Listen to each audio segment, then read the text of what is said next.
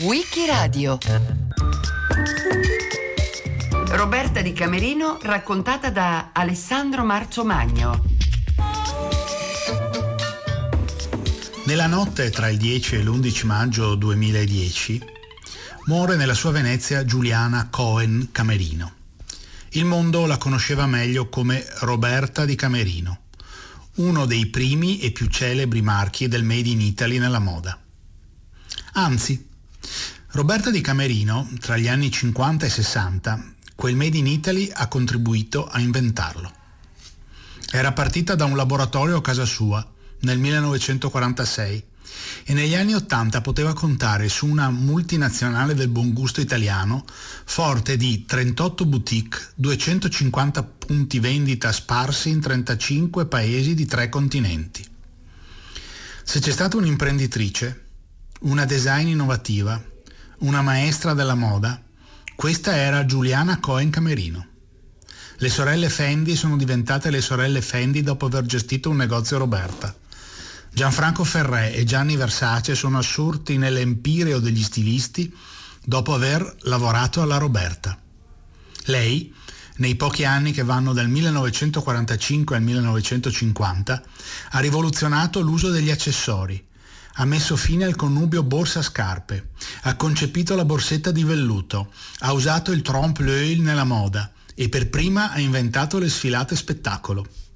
La sua voglia di novità non si è mai fermata, tanto che nel 2006, a 85 anni suonati, ha mostrato le ultime creazioni su YouTube, come avrebbe fatto una ragazzina.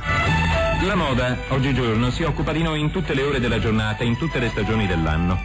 Lo hanno voluto dimostrare alla stampa in una eccezionale passerella due grandi firme, la Polaroid e Roberta di Camerino.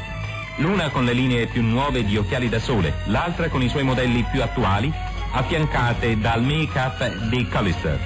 Così a primavera, con il sole via via più arzillo, gli occhiali si sono inseriti nella linea fresca degli abiti come un naturale accessorio per uomo e donna. D'estate poi trova posto, naturale, nel corredo di chiunque affronti il riverbero, l'occhiale da sole dotato di lenti polarizzanti, ragione di più visto che lo portiamo tutti per cercare il più elegante, il più protettivo e molti suggerimenti ci sono venuti appunto da questa collezione Polaroid. Ma anche in autunno ed inverno è tempo di occhiali da sole, divenuti accessori di moda, elementi di bellezza in ogni momento dell'anno oltre che mezzi di protezione visiva. Quattro stagioni, insomma, in cui l'occhio vuole la sua parte. Giuliana Cohen nasce l'8 dicembre 1920 in una famiglia della buona borghesia ebraica veneziana.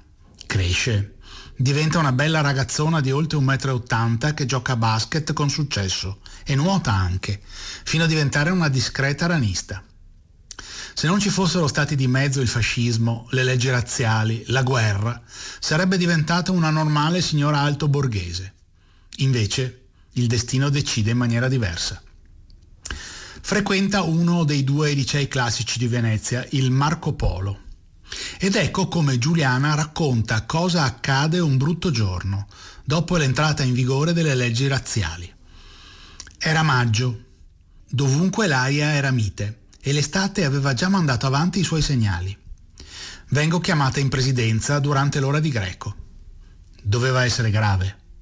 Quando era arrivato il bidello in classe c'era stato un brusio. Era accaduto un'altra volta, ma era morto il padre di un ragazzo, un incidente, a Mestre. Ora toccava a me.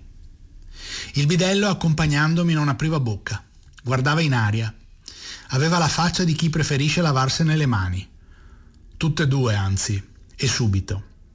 Il preside aveva l'aria pensierosa e prese il discorso da lontano, così io capivo sempre meno. Poi, come se si togliesse un peso, recitò in fretta. C'è una nuova legge, devi lasciare la scuola.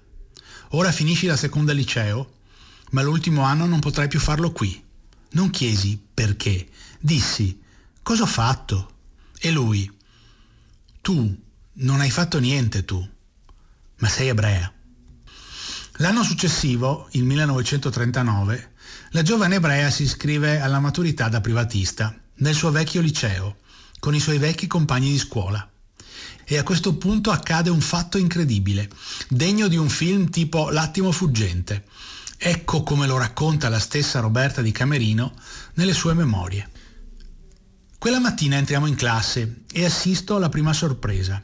Tutti i banchi sono in fila, come sempre, ma ce ne sono due in un canto, un po' scostati. Io faccio per sedermi a caso.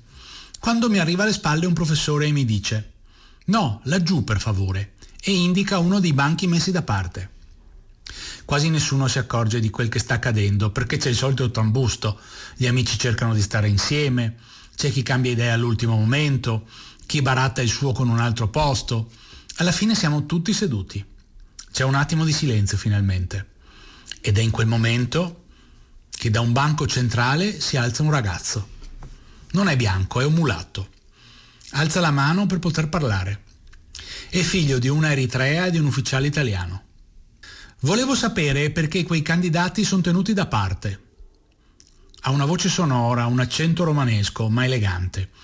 Il professore ha un momento di imbarazzo, ma si riprende. Sono privatisti. Il mulatto sorride. Certo, privatisti. Ma perché sono ebrei, non è vero? Questa volta l'imbarazzo del professore è più evidente. Il giovane italo eritreo non gli dà nemmeno il tempo di dire una parola. Se è per una questione di razza, nemmeno io sono ariano, come certo non vi sarà sfuggito. Perciò, con il suo permesso, ma non aspetta il permesso di nessuno. Prende l'ultimo banco della fila, che era vuoto, e lo spinge verso i nostri, di lato. Allora accade l'imprevedibile, davvero. Tutta la classe si alza, alcuni mi fanno alzare, prendono anche il mio banco. In un niente la classe è tornata normale. Tutti i banchi tornano in tre file, noi siamo con gli altri. Il giovane mulatto, prima di sedersi a sua volta, fa un rigoroso inchino al professore. C'è un attimo di silenzio. L'insegnante è turbato. Si leva gli occhiali, passa una mano sugli occhi. Poi, quasi parlando a se stesso, ma lo sentiamo benissimo dal posto, si lascia scappare un vorrei abbracciarvi tutti quanti. Ho avuto un'infanzia stupenda, meravigliosa e fino a 16 anni ho vissuto proprio in un paradiso. Poi di colpo, a un certo momento con le leggi razziali mi hanno allontanata da scuola è stato lo shock spaventoso, terribile e da lì è cominciato il nostro calvario. È stato terribile perché a quell'età vedersi proprio segnato con... Eravamo proprio, non, non potevamo avvicinare i nostri amici, non volevamo metterli a disagio perché eh, chi dimostrava di avere un'amicizia per degli ebrei naturalmente era visto molto male dal, dalle autorità e poteva avere delle sanzioni piuttosto gravi. Però abbiamo avuto anche tante manifestazioni di amicizia e di affetto molto meravigliose e, e questo ci ha dato la forza di andare avanti, di continuare a vivere. Suo papà era un giornalista, ho detto. Mio papà era un giornalista, era uno scrittore, mio nonno era avvocato, mio nonno paterno era avvocato, mio nonno materno invece era un industriale avevo un'industria di colori e lì io ho avuto la fortuna perché nel periodo appunto che non potevo andare a scuola la mamma per tenerci occupate ci mandava in fabbrica del nonno e a contatto con i tecnici ho imparato come si compongono i colori che mi è stato enormemente utile poi nel mio lavoro soprattutto per, eh, per le mie stampe, per i miei disegni. Intanto Giuliana Cohen si sposa con Guido Camerino, un uomo di parecchi anni più vecchio di lei. Per questo il matrimonio all'inizio è malvisto. Dopo un po' di tempo nasce Ugo, destinato a diventare un architetto di successo. Intanto arrivano l'8 settembre 1943 e gli stivali dei tedeschi.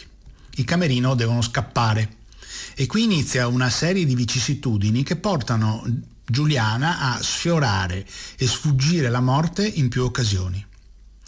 Giuliana e il marito vengono nascosti a casa di un imprenditore del catering navale, Anacleto Ligabue. L'estrema tensione porta la coppia sull'orlo dell'esaurimento nervoso. Non dormono, si terrorizzano a ogni rumore. Ligabue fa venire un medico che afferra la situazione al volo e li ricovera in una clinica psichiatrica della terraferma, vicino a Mogliano, dove il primario Emo Prosdocimo aveva ricoverato altri ebrei diagnosticando un esaurimento nervoso. E non era certo una bugia quella diagnosi. Comunque, un giorno, i Camerino vengono convocati nello studio del primario. Questi li avvisa che li stanno cercando e li fa fuggire vestiti da suora, facendoli accompagnare da una religiosa vera. La sera, ancora con gli abiti religiosi addosso, cenano a casa del professor Prosdocimo. Sono quasi rilassati, quando all'improvviso suona il campanello. Fuori dalla porta si stagliano tre uniformi tedesche. Un capitano estrae dalla tasca una lista e chiede al dottore se qualcuno di quei nomi fosse ricoverato nella sua clinica. Tra i primi citati ci sono i Camerino. Il medico recita bene la sua parte e afferma che no, proprio non gli pare. Alcuni di quei nomi li conosce ovviamente, sono persone note in città, ma nessuno di quelli è da lui. Controllerà l'indomani, ma ora non può perché ha a cena alcune delle sue suore. Poi si rivolge alla terrorizzata Giuliana chiedendole se le risultasse che qualcuna di quelle persone nominate fosse ricoverata nella clinica psichiatrica. La donna risponde di no e che all'indomani avrebbe controllato le cartelle cliniche. I tedeschi se ne vanno. Quando si chiude la porta, Giuliana ha un crollo, deve respirare, si strappa il soggolo da suora e si lascia andare su una poltroncina. Suo marito le si avvicina e non sa che fare. Lei lo guarda, suo marito, con il volto incorniciato dal velo e scoppia in una risata irrefrenabile, isterica. A questo punto l'unica soluzione possibile è fuggire in Svizzera, dove già si sono rifugiati alcuni ebrei veneziani. Prima però bisogna recuperare abiti invernali e denaro. Guido, il marito, va a casa per prendere un po' di cose, ma viene immediatamente arrestato. Lo portano in questura Lì un funzionario gli dice è inutile che inventi storie, sappiamo tutto di voi, ma non si dia pensiero, nessuno le farà del male. Ora la mia scorta farà tutte le commissioni che doveva fare lei. Lei aspetterà qui. Poi se ne andrà. Per sempre. Non si faccia più ripescare, perché allora non potrai fare più niente per lei. I poliziotti, anziché consegnarlo alla Gestapo, vanno in banca, a casa, prendono i vestiti, persino il pellicciotto di capra per il bambino. In una cassetta di sicurezza prelevano i gioielli e i regali di nozze che serviranno per comprare la fuga. Ancora qualche giorno e arrivano pure i documenti falsi. Le emozioni forti però non sono finite. I Camerino devono prendere il treno per andare a Milano e da lì a Como. Giuliana con il piccolo Ugo siedono in uno scompartimento diverso da Guido, per non essere nel caso catturati assieme, Sale un controllo. Documenti. Il poliziotto è un volto noto. I due si riconoscono. L'uomo le sussurra. Non mi faccia vedere niente, così io non vedo niente. Buona fortuna, signora. E va via. I camerino arrivano a Como, dove trovano i contrabbandieri che li dovranno accompagnare fino al confine con la Svizzera. Hanno fatto pagare solo i due adulti. Il bambino è gratis. Anche i contrabbandieri hanno una loro etica. Li portano con un furgone fino a un piccolo edificio e gli spiegano che percorso compiere e dove ci sia un'apertura nella rete di confine per poterla passare. Li fanno andare distanziati, in modo che almeno uno, nel caso, si salvi. Giuliana prende Ugo in braccio e va, ma a pochi metri dalla rete un soldato intima l'alt. Il piccolo si sveglia, guarda il soldato, tende una manina e dice papà sono le prime parole che abbia mai pronunciato. Il soldato abbassa il mitra e indica la rete. Buona fortuna anche a lei, dice in italiano. Poi se ne va fischiettando una canzone. I fuggiaschi si sistemano a Lugano dove sopravvivono vendendo i gioielli salvati. Giuliana non ha neanche 25 anni e di nuovo il destino bussa alla porta. Un giorno una signora svizzera le si avvicina per la strada e le chiede di venderle la borsetta, un secchiello, uno degli ultimi acquisti effettuati a Venezia. Giuliana la vende. Ai profughi il denaro liquido risulta molto più utile degli oggetti. A questo punto però rimane senza borsetta e tutte quelle che sono in vendita nei negozi di Lugano sono troppo costose per una profuga. Quindi la veneziana compra pelle, un gomitolo di spago, lago curvo, gli anelli di ottone e la corda per la tracolla. Prepara un modello di carta, si fa tagliare la pelle da un sellaio e si mette all'opera. Si scopre un talento inaspettato. La borsa viene bene, forse anche troppo. Dopo una settimana la arrestano. La signora che le ha comprato la borsa l'ha vista con la borsetta nuova ed è immediatamente corsa alla polizia a denunciarla per contrabbando dall'Italia. Il rischio è altissimo. L'espulsione immediata, che nel suo caso significherebbe un vagone piombato per un lager nazista. Giuliana però riesce a convincere i poliziotti di essersi fatta la borsa da sé. Presto la storia della profuga che sa fare le borsette comincia a circolare e viene raccolta da un giornale che la pubblica. Così un pellettiere la assume nel suo laboratorio e lì Giuliana Cohen Camerino impara quello che sarà il suo futuro mestiere. Prepara anche una borsa speciale con doppio fondo per una signora svizzera che porta in Italia documenti degli alleati destinati ai partigiani. Intanto giunge il 25 aprile 1945 e i Camerino prendono una decisione azzardata, tornare subito a Venezia. Partono il giorno dopo usando i contrabbandieri, come all'andata. Ora però c'è il rischio di essere scambiati per fascisti in fuga. E ovviamente accade pure questo. Ma per fortuna i documenti svizzeri da rifugiati convincono i partigiani. Raggiungono Venezia dopo un viaggio di quattro giorni. Tornano nella loro casa di Campo Santa Maria Formosa. Ma non c'è più nulla, è stata saccheggiata e danneggiata. Venezia però mostra il suo volto più bello. Si sparge la voce che i Camerino sono tornati e non hanno più niente. Allora arriva il pescivendolo e porta un pesce, il droghiere un cartoccio di zucchero, la verduraia un po' di verdura. Si ricomincia a vivere. Guido torna a lavorare nella sua vecchia banca. Giuliana mette in pratica quel che sa fare e adatta una stanza di casa a laboratorio di pelletteria. È l'inizio di una carriera sfolgorante. Sono anni di povertà quelli subito dopo la guerra. Le signore non hanno denaro sufficiente per potersi permettere una borsetta da giorno e una da sera. Ecco l'idea. Vestire una borsetta di pelle nera con una copertina di velluto. Con la foderina colorata, la borsetta diventa sportiva. Togliendola e lasciando a vista la pelle nera, si scopre la borsa elegante. L'idea funziona e ne parla anche la rivista Bellezza, al tempo il più importante periodico femminile italiano. Nel 1946 Giuliana fonda la sua ditta. Bisogna trovare un marchio. La donna amava una canzone, Smoke Gets in Your Eyes, tratta dal film Roberta, interpretato nel 1935 da Fred Astaire e Ginger Rogers. Roberta diventa così sia il nome della figlia sia il marchio, con l'aggiunta di un D e il cognome del marito. Nasce la Roberta di Camerino.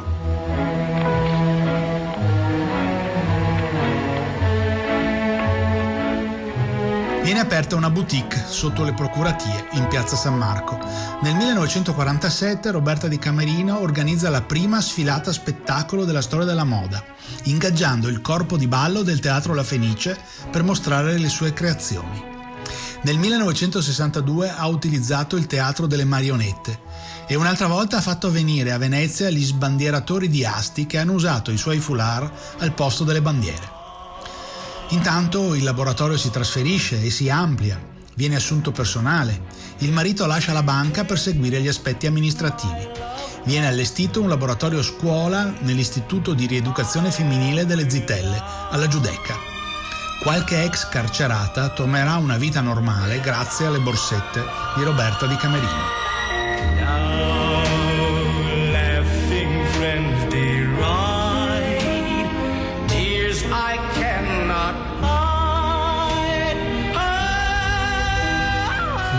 Creatori di moda sono spesso ricordati per un'invenzione, il tailleur di Coco Chanel, le giacche di Armani, la minigonna di Mary Quant e la borsetta di Roberta di Camerino. Il mio Bagonghi. Eh. Effettivamente io ho cominciato il mio lavoro nella moda proprio con le borse. Il destino ha voluto così per combinazione che cominciassi con questo e ho cercato veramente di creare qualcosa di nuovo nel campo dell'accessorio e penso proprio di aver fatto una piccola rivoluzione perché ho dato all'accessorio una grande importanza, per cui non, è diventato quasi lui stesso protagonista della toilette della signora. Quali sono i colori che lei preferisce? Beh, colori, io preferisco il rosso in assoluto, però eh, quando cercavo proprio di dare dei colori alle mie borse per renderle più importanti e anche perché dessero proprio un tono alla toilette, ho creato, cioè ho messo assieme per la prima volta il rosso, il verde e il blu. E, e questo è diventato ormai un trademark del, di Roberta Di Camerino. Naturalmente a ogni collezione e a ogni stagione i colori cambiano, però il rosso, verde e blu è rimasto proprio come trademark di Roberta Di Camerino. E certamente il vivere in una città meravigliosa come Venezia eh, ha influito enormemente sul mio stile, sul mio carattere, ma soprattutto mi ha certamente influenzata nei miei disegni i colori della pittura veneziana, Tiziano, Tintoretto, il rosso, il verde il blu che si vedono, in... certamente mi hanno influenzata in questo. Ma chi sono per lei quelli che contano nella nostra moda, quelli che hanno segnato dei momenti? Beh, parliamo dei primissimi. Chi credo ha contribuito a, veramente a una rivoluzione, cioè a creare una moda boutique, perché allora c'era solo l'alta moda che dettava le sue leggi. Siamo stati in tre, è stato Emilio Pucci, Ken Scott e io, però ognuno di noi col nostro stile completamente differente. Lei li ha conosciuti? E come, eravamo molto amici di tutti, poi partecipavamo alle sfilate all'estero, alle manifestazioni all'estero, proprio organizzate da noi stessi, perché allora non, non, non, non c'era niente di, di coordinato, di, il Marchese Pucci che uomo era? Era stato anche un aviatore molto coraggioso, Come no? uomo era una persona meravigliosa. Eh, nel, nel, lavoro era un po' geloso degli altri. Ah, sì. Comunque era un gran signore e io lo, lo, stimo ancora moltissimo per quello che ha fatto. E Ken Scott? E Ken Scott era simpaticissimo. Da dove saltava fuori? Voglio dire, un cognome non Lui molto italico. Eh, era americano mm. e eh, e aveva una conceria in Messico, mi ricordo, a Cuernavaca, sono stata anche a trovarlo ed era geniale con le sue stampe, con floreali, è stato veramente un, anche lui. E fra i nuovi c'è qualcuno che le piace? Poi sono accadute tante cose, è cambiato il Beh, mondo. Ci sono dei grandi stilisti, non c'è dubbio. Fra gli stilisti che io stimo di più è Karl Lagerfeld. Per me è il più geniale di tutti. Nel 1948 vede la luce la borsetta simbolo di Roberta Di Camerino, la Bagonghi, che prende il nome dall'omonimo clown. Alla mostra del cinema, in settembre, la giornalista americana Elsa Maxwell, l'attrice italiana Eleonora Rossi Drago e la principessa del Belgio Paola di Liegi sfoggiano tutte e tre una Bagonghi, per fortuna di colori diversi. Nel novembre 1959 il settimanale L'Europeo dedica una copertina alla visita in Italia di Grace di Monaco. La bellissima ex attrice è ritratta in un tailleur blu, stola di visione grigio, guanti e cappello a cloche bianco e borsetta di Roberta di Camerino in primo piano, una bagonghi rosa antico. Da quel momento tutte le signore vogliono la borsetta della principessa. Intanto, nel 1956, la veneziana vince il Neiman Marcus Award, il più importante premio di moda del tempo. Alla cerimonia partecipano due carabinieri in alta uniforme e due gondolieri con le borsette infilate nel remo. È il trionfo del Made in Italy. Scrive Camilla Cederna nel settimanale L'Espresso. Giuliana Camerino è una giovane signora veneziana dagli occhi vivaci e nerissimi che sembrano afferrare più che vedere. Dal perfetto naso aquilino, dalla voce squillante e morbida, la figura alta, le mani levigate e affusolate. Dopo le borse arrivano i vestiti. La stilista viaggia moltissimo per lavoro e pensa alle donne come lei che hanno bisogno di tirar fuori un abito dalla valigia e di poterlo subito indossare. Così si inventa il trompe-l'œil. Il mio vestito, spiega, sarebbe bastato infilarlo, come una lunga maglia.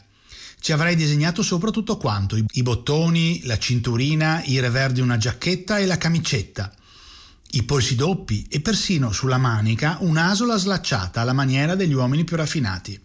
L'idea è molto semplice, copiare i vestiti di carta da ritagliare per le bambole. Abiti anche sontuosi, magari pieni di pizzi, ma tutto è stampato. Il successo è strepitoso. Aprono negozi Roberta a Zurigo, St. Moritz, Ginevra, quindi Bruxelles, Vienna, Salisburgo, Monaco e infine anche Parigi, il santuario della moda. Nel 1975 apre un negozio nella Quinta Strada a New York, vicino alla capitale di San Patrizio, all'incrocio con la 51esima. Ma sono anche anni di dolore. Nel 1965 muore di cancro l'amato marito Guido. Giuliana si sente finita, pensa al suicidio. La scomparsa dell'uomo che le è sempre stato vicino la lascia attonita. Riuscirà tuttavia, anni più tardi, a trovare un nuovo amore. Lo incontrerà nel 1983 a New York nella figura di un ingegnere siciliano, Adalberto Sansone. L'inizio degli anni Ottanta segna il massimo della sua popolarità in America. Nel 1980 Farrah Fawcett Major, la bionda delle Charlie's Angel, mette su casa con Ryan O'Neill, divenuto celebre come protagonista del film Love Story, e si fa il corredo a Venezia, da Roberta di Camerino.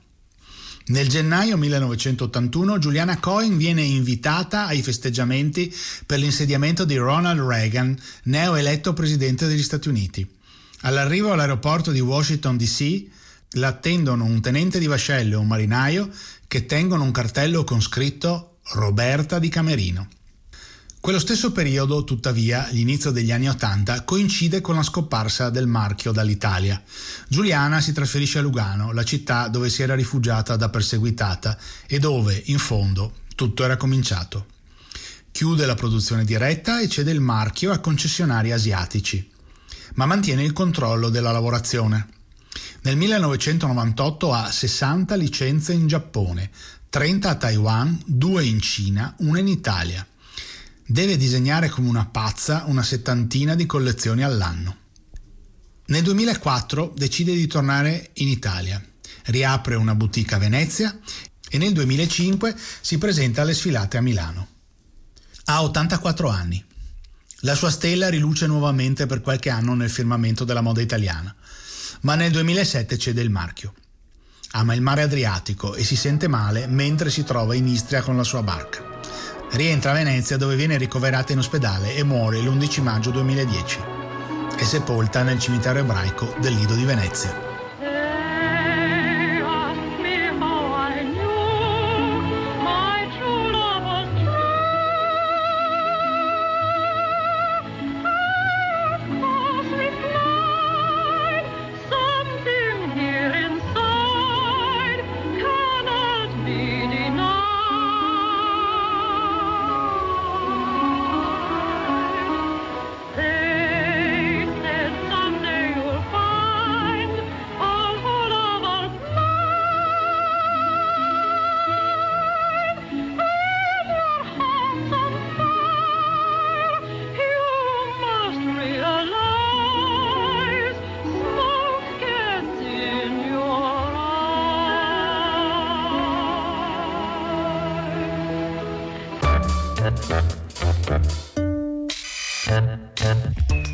L'11 maggio 2010 muore a Venezia Roberta di Camerino.